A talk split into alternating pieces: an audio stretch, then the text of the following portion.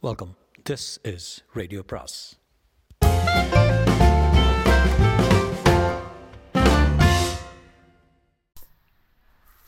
பொன்னியின் செல்வன் அத்தியாயம் ஆறு மணி மேகலை.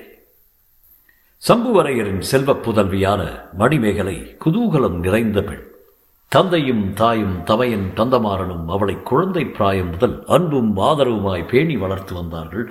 சம்புவரையரின் அரண்மனையில் அவள் கொடுங்கோல் அரசியாக விளங்கி வந்தாள். அவள் இட்டதே மாளிகைக்குள் சட்டமாக நடந்து வந்தது. சில காலத்துக்கு முன்பு வரையில் மணிமேகலையின் வாழ்க்கை ஆட்டமும் பாட்டமும் களியாட்டவுமாக கழிந்து வந்தது. நாலைந்து மாதத்துக்கு முன்னால் அவளுடைய வாழ்க்கையில் முதன் முதலாக ஒரு தடங்கல் ஏற்பட்டது. அவளது விருப்பத்துக்கு விரோதமான காரியத்தை அவள் செய்ய வேண்டும் என்று வீட்டு பெரியவர்கள் பிடிவாதம் பிடிக்க ஆரம்பித்தார்கள். பிடிவாதம் உதவாது என்ற பாடத்தை வீட்டு பெரியவர்களுக்கு மணிமேகலை எவ்வளவுதான் உபதேசித்தும் பயன் தராது போலிருந்தது.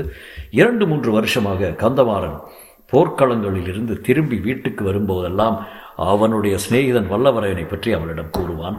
அவனுடைய வீர தீர சாமர்த்தியங்களை பற்றியும் புத்தி சாதுர்த்தியத்தை பற்றியும் வானளாவ புகழ்வான். அழகில் மன்மதன் என்றும் வீரத்தில் அர்ஜுனன் என்றும் யுக்தியில் கிருஷ்ண பகவான் என்றும் வியந்து வர்ணிப்பான். அவன்தான் உனக்கு சரியான கணவன். துஷ்டத்தனத்தை அடக்கி உன்னை கட்டுக்குள் வைத்துக் இருக்கக்கூடியவன் என்பான். இதையெல்லாம் அடிக்கடி கேட்க வேண்டும் என்று மணிமேகலைக்கு ஆசையாய் இருக்கும். அதே சமயத்தில் வெளிப்படையாக கந்தமாறன் மீது அவள் எரிந்து விழுவாள். அவனுடன் சண்டை பிடிப்பாள். இப்படி வெறுமனே சொல்லிக் கொண்டிருக்கிறாயே ஒரு நாள் அழைத்து கொண்டுதான் வாயேன். அவன் சாமர்த்தியத்தை பார்த்து விடுகிறேன். என்பாள். ஆகட்டும் ஆகட்டும் என்று கந்தமாறன் கருவி கொண்டிருப்பான்.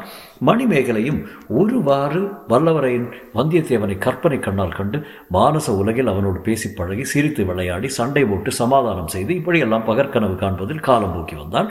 அவருடைய அந்தரங்க தோழிகளிடம் சில சமயம் தன் தமையனுடைய சிநேகிதனான வானர்குல வீரனை பற்றி பேசி மகிழ்ந்தும் வந்தான். இத்தகைய இனிய பகற்கனவுகளுக்கு நாலு மாதங்களுக்கு முன்னால் எதிர்பாராத ஒரு இடையூறு நேர்ந்தது.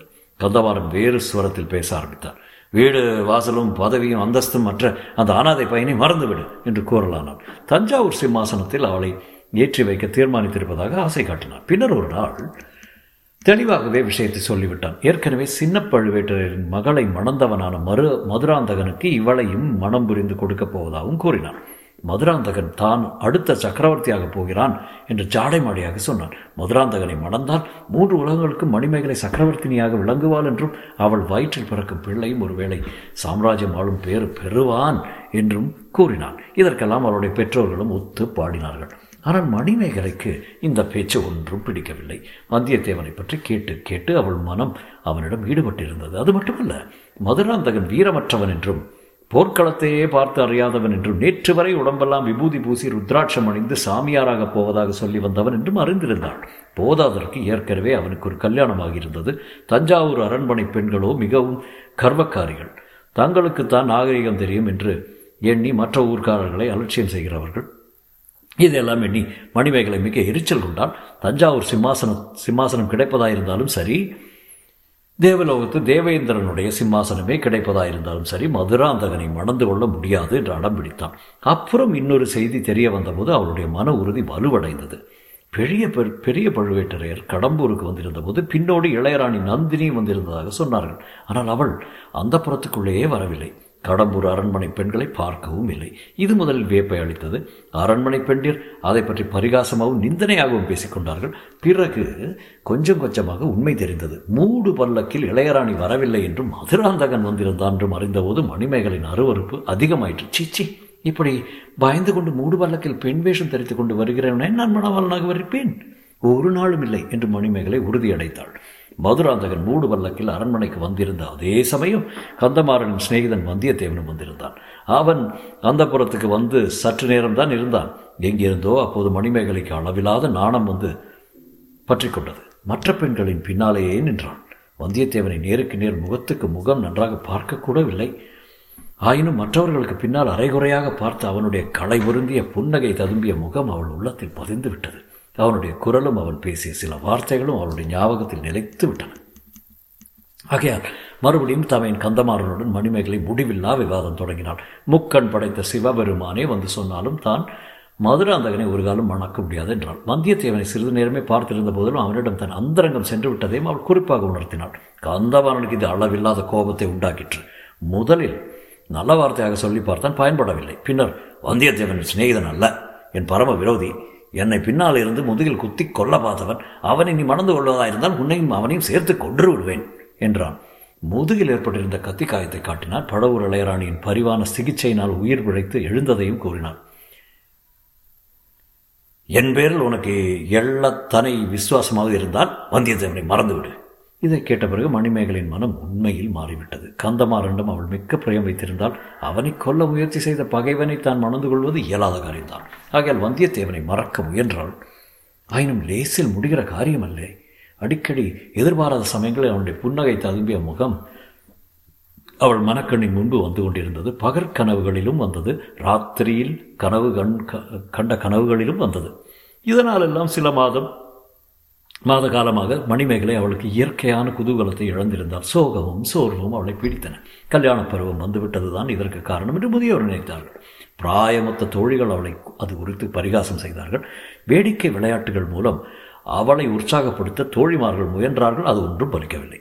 மறுபடியும் சென்ற நாள் சில நாளாக மணிமேகலை சிறிது உற்சாகம் கொள்ளத் தொடங்கியிருந்தால் மதுராந்தகனுக்கு அவளை மடம் செய்து கொடுக்கும் எண்ணத்தை அவர் பெற்றோர்களுக்கும் பெற்றோர்களும் தமையன் கந்தமாறனும் கைவிட்டதை அறிந்ததில் சிறிது உற்சாகம் உண்டாயிற்று. சக்கரவர்த்தியின் மூத்த புதல்வரும் பட்டத்து இளவரசருமான ஆதித்த கரிகாலருக்கு மணிமேகலை கொடுப்பது பற்றி அவர்கள் ஜாடை மாடையாக பேசியது அவள் காதில் விழுந்தது. ஆதித்த கரிகாலரின் வீர தீர பராக்கிரமங்களை பற்றி அறியாதவர்கள் ஆண்களிலோ பெண்களிலோ தமிழகத்தில் யாரும் இல்லை அவர் ஏதோ காரணத்தினால் மனம் புரிந்து கொள்ள மறுத்து வருகிறார் என்பதையும் அறிந்திருந்தார்கள் அப்படிப்பட்டவரை மணந்து கொள்வது என்றால் அது கனவிலும் கருத முடியாத பாக்கியம் அல்லவா? இந்த பரந்த பாரத கண்டம் முழுவதிலும் எத்தனை ராஜகோல பெண் பெண்கள் அந்த பேறு பெறுவதற்காக தவம் கிடைக்கிறார்கள்? இதையெல்லாம் எண்ணி மணிமேகலை ஒருவாறு உற்சாகம் கொண்டான் காஞ்சியிலிருந்து ஆதித்த கரிகாலரும் தஞ்சாவூரிலிருந்து பெரிய பழுவேட்டரையரும் கடம்பூர் மாளிகைக்கு விருந்தாளிகளாக வரப்போகும் செய்தி அவளுக்கு மீண்டும் பழைய மாதிரி குதூகலத்தை அளித்தது. இந்த தடவை பழுவேட்டரையர் தம் இளையராணியையும் அழைத்து வருகிறார். நந்தினி தேவி தன் தமையன் உயிரை காப்பாற்றியவள். அவளுடைய அழகையும் குணத்தையும் அறிவாற்றலையும் பற்றி மணிமேகலை கந்தமாறனிடமிருந்து ரொம்பவும் கேள்விப்பட்டிருந்தால் இந்த புதிய கல்யாண பேச்சுக்கு காரணமானவளே பழவூர் இளையராணி தான் என்று கந்தமாறன் சொல்லியிருந்தார். அவள் கடம்பூர் அரண்மனையில் இருக்கும்போது அவளை தக்கபடி உபசரிப்பதில் மணிமேகலை முன்னால் நிற்க வேண்டும் என்றும் சொல்லியிருந்தார். மணிமேகலையின் உள்ளமும் அதற்கு தக்க பரி பரிபக்குவம் அடைந்திருந்தது. பழவூர் ராணியிடம் நல்லபடியாக சிநேகம் செய்து கொண்டு அவளுடைய பழக்கத்தினால் தஞ்சாவூர் அரண்மனை பெண்களை நாகரிகத்தில் தோற்கப்படி தோற்கடிக்கக்கூடியவளாகத்தான் ஆகிவிட வேண்டும் என்று ஆசைப்பட்டான். ஆதலின் ஒரு வார காலமாக மணிமேகலை ஒரே உற்சாகத்தில் மூழ்கியிருந்ததுடன் பரபரப்புடன் அரண்மனையில் அங்குமிங்கும் ஓடி விருந்தாளிகளுக்கு வேண்டிய வசதிகளை மேற்பார்வை செய்வதில் ஈடுபட்டிருந்தாள். முக்கியமாக பழவூர் இளையராணிக்கென்று ஒதுக்கப்பட்டிருந்த அரண்மனை பகுதியில் சகல வசதிகளையும் ஏற்படுத்தி வைப்பதில் அவள் கவனம் செலுத்தினாள். தமையன் வேறு சொல்லியிருந்தான் அல்லவா ஆகையால் அரண்மனை பணியாளர்களை வறுத்தெடுத்து விட்டான். அவருடைய தோழிகளையும் வதைத்து விட்டான். பழவூர் ராணி தங்கப்போகும் அறையில் ஒவ்வொரு பொருளையும் முப்பது தடவை பெயர்த்தெடுத்து வெவ்வேறு இடத்தில் வைக்கும்படி வற்புறுத்தினாள் இளவரசர் ஆதித்த கரிகாலர் தம்முடைய சிநேகிதர்களுடன் தங்கப்போகும் அறைகளையும் அடிக்கடி போய் பார்த்து வந்தாள் யாரோ பார்த்திபேந்திரன் என்பவன் அவருடன் வரப்போகிறானாம். அவன் எப்படிப்பட்டவனோ என்னமோ இந்த காலத்தில் யாரை விதம் மாறுவார்கள் என்று யார் கண்டது? தன் தமையனுடைய சிநேகிதனாயிருந்த வந்தியத்தேவன் ஆதித்த கரிகாலரின் பரிவாரத்தை சேர்ந்தவன் தான். அவன் மட்டும் இத்தகைய சிநேக துரோகியாக மாறாதிருந்தால் இப்போது அவனும் வந்து கலந்து கொள்வான் அல்லவா ஆம். எவ்வளவுதான் மணிமேகலை வேறு பரபரப்பான காரியங்களில் ஈடுபட்டிருந்தாலும் அந்த சிநேக துரோகியை அடியோடு மறக்க முடியவில்லை. படவூர் ராணி அன்று இரவே அநேகமாக வந்துவிடால் விடுவாள் என்று சொன்னார்கள். ஆகையால் கடைசியாக நந்தினியின் அறை அலங்காரத்தை மணிமேகலை மேற்பார்வை செய்து கொண்டிருந்தாள். அப்போது பழவூர் ராணிக்காக சுவர் ஓரமாக பொருத்தி வைக்கப்பட்டிருந்த முகம் பார்க்கும் கண்ணாடியின் எதிரில் வந்தாள். தன்னுடைய முகத்தை அதில் பார்த்து கொண்டார் சிறிது நேரம் நிதானமாகவே பார்த்தாள். அப்படியொன்றும் தன் முகம் அழகில் குறைந்ததல்ல என்று தனக்குத்தானே முடிவு செய்து திருப்தி அடைந்தாள். கண்ணாடியை விட்டு போக எண்ணிய போது அதில் இன்னொரு முகமும் தெரிந்தது. அது தன் முகத்தின் வெகு அருகில் வந்து கன்னத்தோடு கன்னம் ஒட்டும் நிலைக்கு வந்து விட்டது. அவள் கனவில் அடிக்கடி தோன்றி தொல்லை செய்து கொண்டிருந்த வானர்குல வீரனின் முகம்தான் அது அவளை அறியாமல் அவளுடைய வாய் குவிந்து கூ என்று சத்தமிட்டது. அடுத்த கணம் கண்ணாடியில் அவள் முகம் மட்டும்தான் தெரிந்தது மற்றொரு முகம் மறைந்து விட்டது தொடரும்.